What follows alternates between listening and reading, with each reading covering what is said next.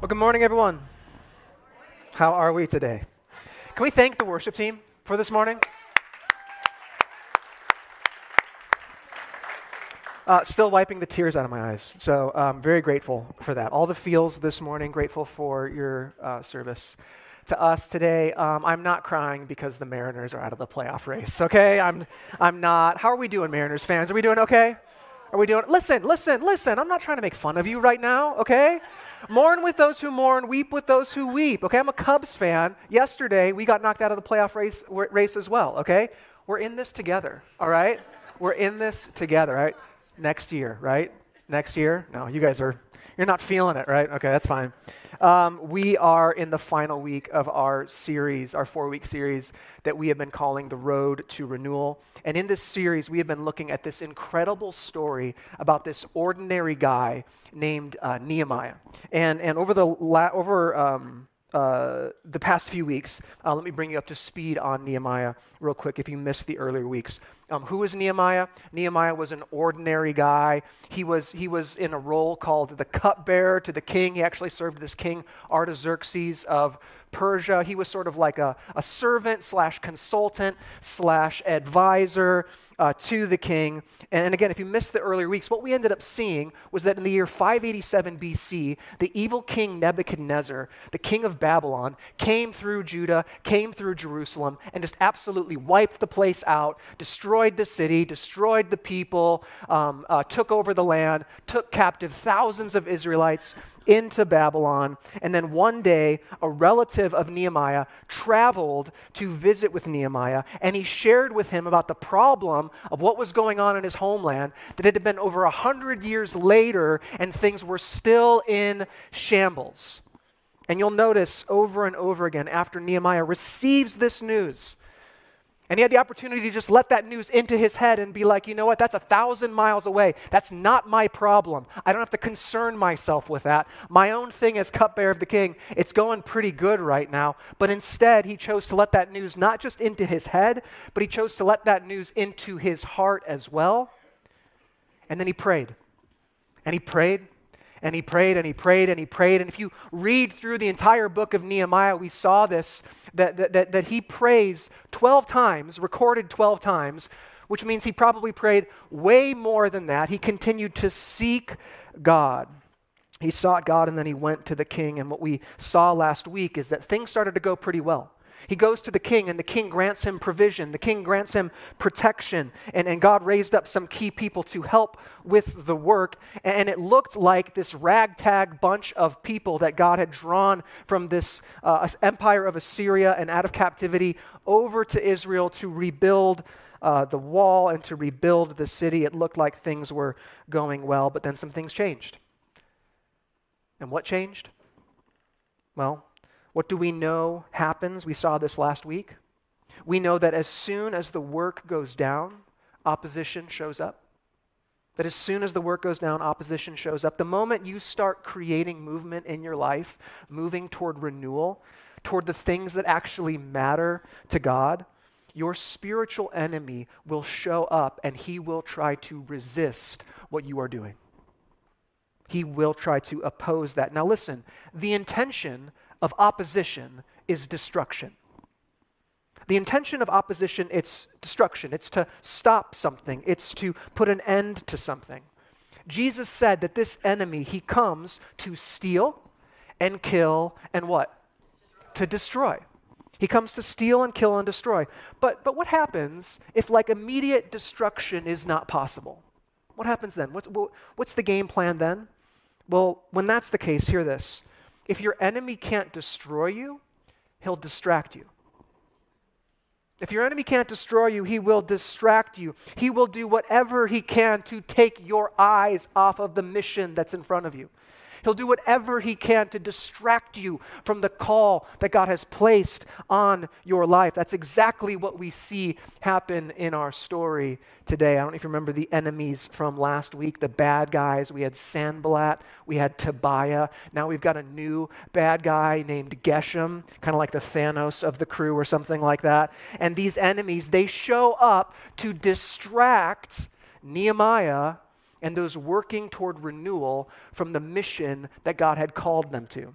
Let's look at Nehemiah chapter 6, verses 1 and 2. If you have your Bibles out, that's where we're going to be today. Nehemiah 6. And we'll see here the enemy's plan to divert Nehemiah off of his calling. Scripture says this When Sanballat, Tobiah, Geshem the Arab, and the rest of our enemies heard that I had rebuilt the wall and no breach remained in it. But look at, look at Nehemiah's integrity here. He adds this like parenthetical statement for some reason. Even though up to that time I had not positioned the doors and the gates, right? He's just like clarifying, like, there were some holes in the wall, okay? And then, he's, and then, he, and then he writes this Sanballat and Geshem sent word to me, saying, Come on, Come on, let's set up a time to meet together at Kepharim in the plain of Ono. Come on, let's hang out. Then Nehemiah writes this Now they intended to do me harm. he knew what was up. They're like, Nehemiah, stop building the wall. Come hang out. Let's connect. Let's talk about this. Let's talk about what you guys are doing. Let's meet. Here, listen, tip number one and you might want to write this down. It's really important. If your enemies, your critics, your haters ever reach out to you and want to set up a meeting in a place called Ono, don't go. Do not go. To, never go to Ono. Never go to Ono. But look at this is the proposition by Nehemiah's enemies here. And how does he respond to this distraction? Look at verse 3. So I sent messengers to them. I sent them a little text message. I said, I'm engaged in an important work and I am unable to come down. Why should the work come to a halt when I leave it to come down to you? They contacted me four times in this way, and I responded the same way each time. So, this is important right here. How does Nehemiah respond to these individuals who are trying to distract him? He sends a messenger and he's like, Guys, I know you hate me. I know you're not for this work right now, and I'm not about to press pause on this incredible work that's happening right now. I'm not coming down. I'm not moving my hands off of this work. I'm not telling people to stop. God is at work. Renewal is happening. It's incredible. So, no, I will not be meeting you at oh no. I'm not going to do it. I'm not going to do it. And Nehemiah doesn't just do this once. His enem- enemies try to distract him. Not once, not twice, not three times, four times so far. If your enemy can't destroy you, he will distract you. He will distract you. Now, can we talk about distractions a little bit? Can we talk about distractions a little bit? In, in your hands, in your pockets, in your purses right now, you probably have the single most distracting device ever invented in the history of humankind right now your phone. We are not going to talk about your phone, okay? That is so tired. We, we, are, we are too obsessed with this thing. What I want to talk about with respect to distractions are the cumulative effect of the distractions that we face in our modern world right now. The cumulative effect. Uh, our phones, modern media, television, social media, the podcasts you listen to, the news you watch, the, the books you read, the, the places you go. All of these things are designed to orient us toward a specific direction, a specific end goal. And they do this. All of these things in our lives do this by shaping our patterns, our habits, our desires. Mark Sayers, in his book Reappearing Church, just a quick heads up, I quote him like five times today, and I would highly recommend this book, but by the end of this sermon series, you probably won't have to read this book because I've quoted him so many times, okay? But listen to this quote first of like five this morning. He writes this The whole of contemporary Western culture, from the structure of our malls and cities to the very fabric of the internet and social media platforms, are ideologies that shape us toward a vision not rooted in the eternal, but in the unlimited freedom and pleasure of the individual. Western culture, then, is a kind of giant secular cathedral, a globalizing megatemple oriented around post Christian worship, which shapes us at a profound and, and unconscious levels leading us away from renewal and toward personal and corporate decline. That's heavy stuff, isn't it? That's a lot right there. If I could sum that up in just a few words, I would sum it up this way I'd say, You're never in neutral. You're never in neutral. Whether you're watching Instagram reels or looking at Twitter or X or whatever it's called now, I don't, I don't know, or, or you're watching YouTube or Netflix or Fox News or CNN, you're never in neutral. None of us are.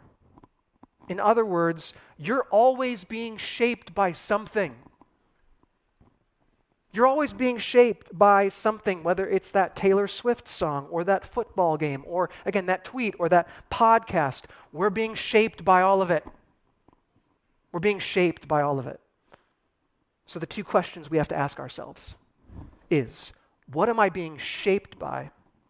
And what am I being shaped into? What am I being shaped by?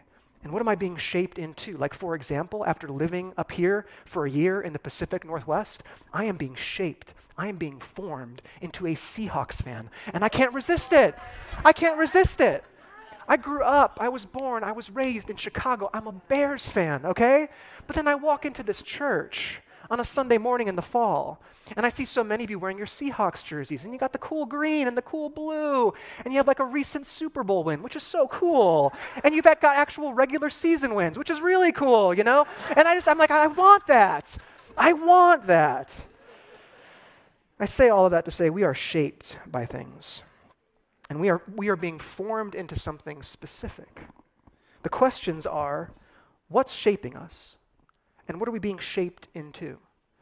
Again, Mark Sayers writes this To act as agents of renewal, we must examine how we can reorient our life systems toward God's plan to fill the world with His presence. How do we live and worship faithfully while surrounded by an immersive secular megatemple? Listen, we do so by transforming the patterns that influence our lives into worship of God. That's how we do it. We reorient our lives. And this is not something that you hear this morning and you're going to be able to do tonight. This is a lifelong pursuit. This is a multi year endeavor where we reorient our lives in pursuit of the glory of God and renewal in our lives and in our church and in our community. And so, listen, distractions aren't merely distractions. Distractions can have far more impactful and sometimes negative impacts on our lives by, by patterning and shaping our lives away from renewal and toward death and decay and corporate and personal decline. And so, what do we do when we encounter distractions? Well, the first thing was right there in the text, super obvious. It's this say no. Say no. Say no to debilitating distractions. It's not rocket science, it's right there. Nehemiah is in the thick of building this wall, and he's distracted not once, not twice, not three times, four times, and he says no. Verse 3 So I sent messengers to them, saying, I am engaged in an important work. How many times have you said that to like your kids? You know, I'm engaged in an important work right now. It kind of sounds like a dad. And he says, I'm unable to come down right now. I'm engaged. And they contacted me four times in this way, and I responded the same way each time. He said no. Everyone, let's say that together, okay? Let's say that together. One, two, three. No. Well, you want to say the whole thing. No, no, just say no. Just, I'm going to I'm going to teach you real quick how to say no, okay? When someone asks you to do something, when someone invites you to go somewhere, uh, when someone wants more of your time, you just kind of go like this. You, you kind of tilt your head up like this, your chin up like this, and you just go, no. Okay, it's like, it's like that. No, listen, you, you, you don't have to look grumpy. You don't have to look angry. You can actually look happy when you say it. Uh, just try it real quick. Just turn your head up like that and say, no. Are you going to go? No. Are you going to buy it? No. Are you going to watch it? No. No. See, it's easy, right? It's easy to say no. Now, listen, why do we say no, though? Why do we say no? Do we say no because it's like important to set boundaries and have self care priorities and all these? Eh, sort not really. This isn't really about our, ourself and protecting our own time. This is about becoming the kind of person that experiences renewal. That's why we say no. We don't say no because we don't care. We say no because we actually really do care about the things that God cares about. That's why we say no. Listen, if you're always available to everyone, eventually you'll have nothing to give to anyone. We spread ourselves thin, we run around. We, we, we give our lives away indiscriminately to everything and anything, and then all of a sudden we're not able to focus on what's most important, on what God has called us to. And so we have to be strategic about our no's. Listen, just because you could do something doesn't mean you should do something, right? Um, this is important even for Jesus. Jesus sometimes, uh, actually a lot of the times, would say no. He'd go out and he'd heal a bunch of people, and then at the end of the day, he'd be like, I'm done.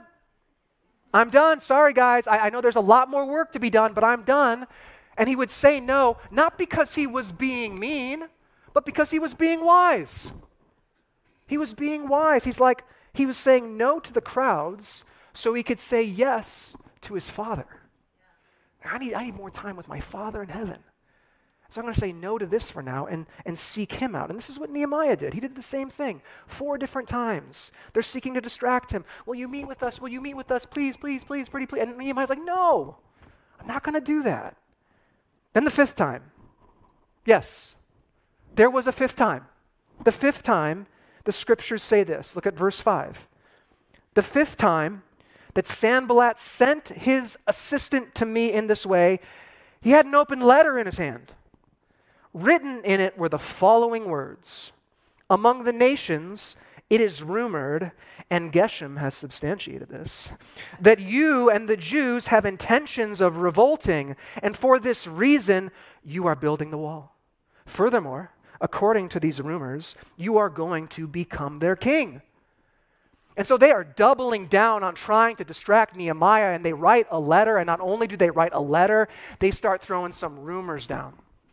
They're like, We hear that you're building this wall, and you're trying to rebuild this city because you're going to revolt and you're going to become the king because you want power and you want prestige and you want position and you want glory and it's all about you, Nehemiah.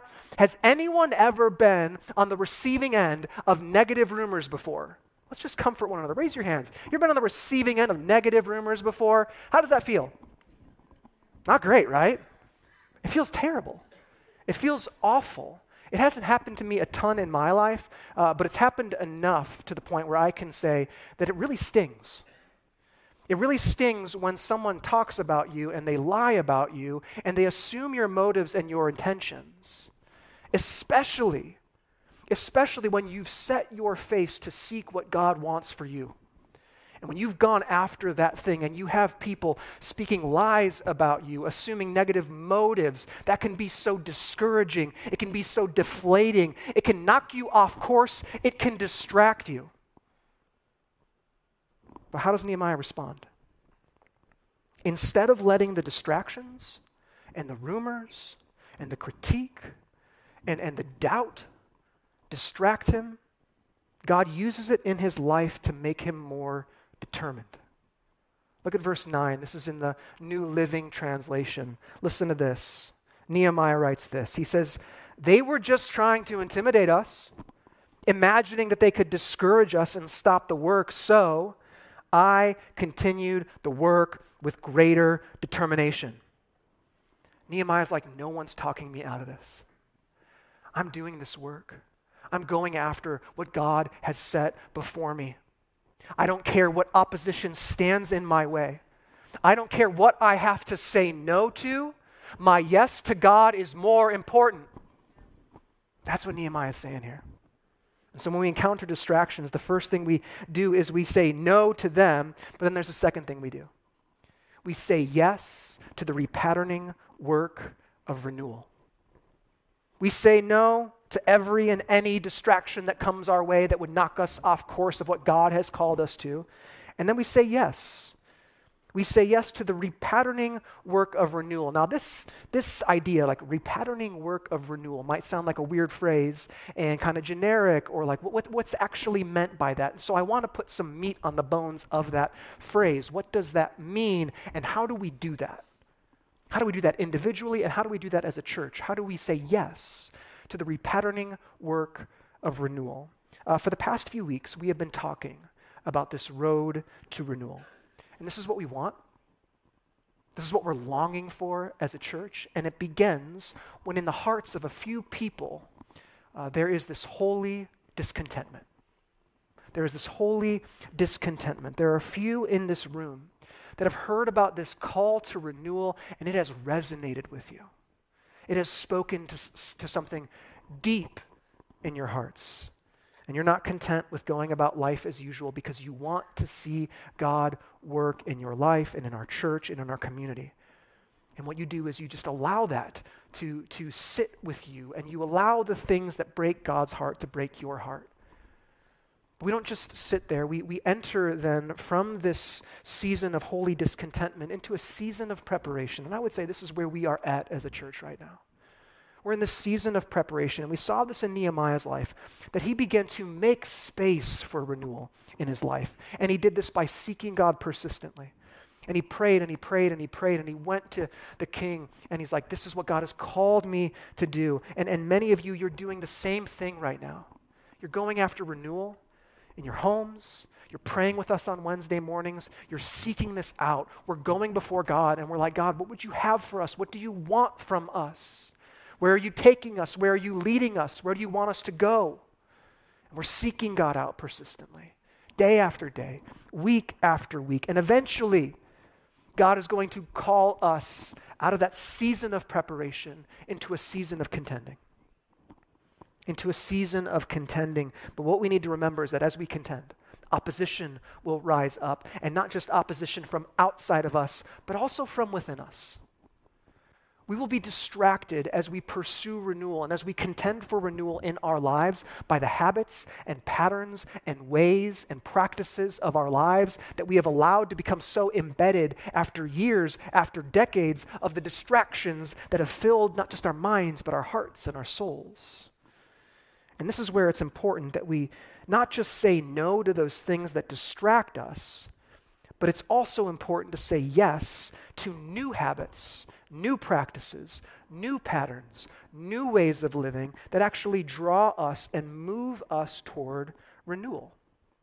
And it's this idea of repatterning and seeking new patterns and seeking new ways of thinking and living and being the people of God. That's God's ultimate goal is to create a new kind of humanity, a redeemed, renewed people. And that's what we're going after. Again, Mark Sayers writes this We can affirm God's plan and purposes with our words, with our intentions, with our beliefs. We can, we can sing worship songs on Sunday mornings with all of our hearts at church. But our life patterns can lead us to a very different end, trending us away from renewal. And perhaps you've experienced this and encountered this.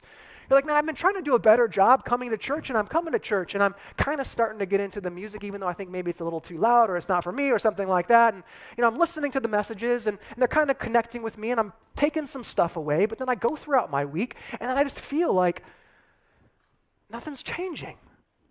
And, and I'm, like, I'm coming to church and I'm making it like 50% of the time. That's pretty good, I think, you know, and I'm getting there and I'm learning, but I, nothing's changing. It's because you, you, you can't just change an hour of your week and expect your life to change.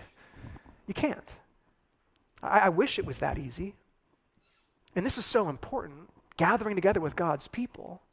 But if we're really going to see renewal in our lives and in our church, it requires a whole repatterning of how we live and think. And so, what does that look like? What does it mean to, re- to pursue the repatterning work of renewal? Well, again, it's, it's being self aware and saying no to the habits and practices in your life that work against renewal. And it's saying yes to those that bring it about. And what are those habits and practices that work toward renewal?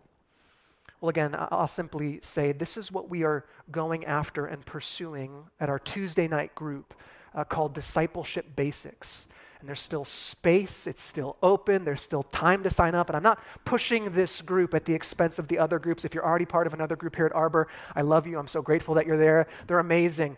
But this Tuesday night group, we're, we're going after something a little different. And this discipleship basics group isn't for like new believers who are trying to figure out what does it mean to be a disciple, although if that's you, it would be good for you as well. But this is for individuals who are like, man, I'm a Christian And I've been a Christian for a long time. I would call myself a Christian, but I don't really feel like I'm a follower of Jesus. I, I don't feel like that is like permeated my DNA inside and out. Every step, every every place I live, every everywhere I go, I don't feel like that's really been woven into who I am. And so that's what we're going after on these Tuesday nights.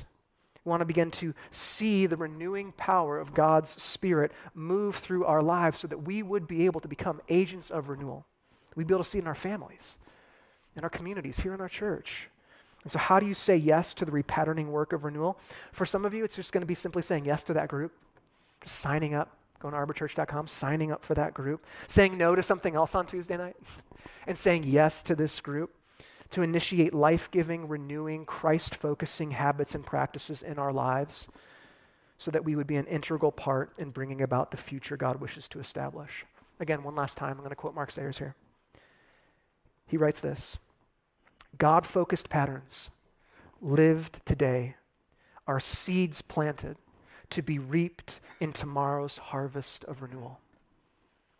The work is slow. I was just having a conversation with someone in the lobby this morning about gardening. And we were talking about it. And I, maybe you're not a gardener. I'm sort of a gardener. My dad was a gardener. My grandma was like this big gardener. And so I try to, like, you know, follow in their footsteps. Very, very poorly, though. And I, I, we were talking, and there's just something so spiritual about gardening. And here's what I mean by that uh, just the idea that it takes time, right? It takes time pruning a garden and, and planting seeds and waiting for them to grow. It takes time, it takes patience. And that's what this work takes. This is not an overnight success sort of thing. This takes work. This takes time. We need to cultivate the ground. We need to prune the hedges. We need to say no to certain things and yes to other things. And by the grace of God, we will find ourselves two, three, four, five years from now being like, that's when God started something in my life. That's when God began to move in our church in such a way where we were like saying yes to what God had for us and no to so many other distractions in our lives. Again, remember, you're never in neutral. You're always being shaped by something. The questions that we have to have at the forefront of our minds is what am I being shaped by and what am I being shaped into? By the grace of God, Nehemiah, he did not let the opposition or distractions deter him from renewal. He went after it. He had the support of his God, he had the support of his people. He said no to debilitating distractions. And he said yes. He said yes. We practice saying yes. Can we just say that? Just say it. Yes. He said yes to the repatterning work of renewal. Would you stand with me as I pray? Father in heaven, we want to be people that say yes. And so, God, I pray that you would strengthen us, that you would empower us to say yes to what you are calling us to whether that's praying on Wednesday mornings, whether that's being a part of a Tuesday night group, whether it's something else, Lord, I pray, God, that we would have the boldness and the faith to make a change. But Lord, would you give us patience? Would your spirit give us strength and resolve? Because as we begin to pursue this, God, we know that we are going to for sure encounter opposition and we are for sure going to counter, encounter distraction. And so, God, give us strength. God, would you give us encouragement? As sometimes it'll feel like we're taking two steps forward and one step back, maybe one step forward and two steps back. But God, we know that you're with us. And God, we lean into your promise that you are faithful, that you never change, and that you will finish what you started in our lives and in this church. God, we love you, and we are so grateful for you.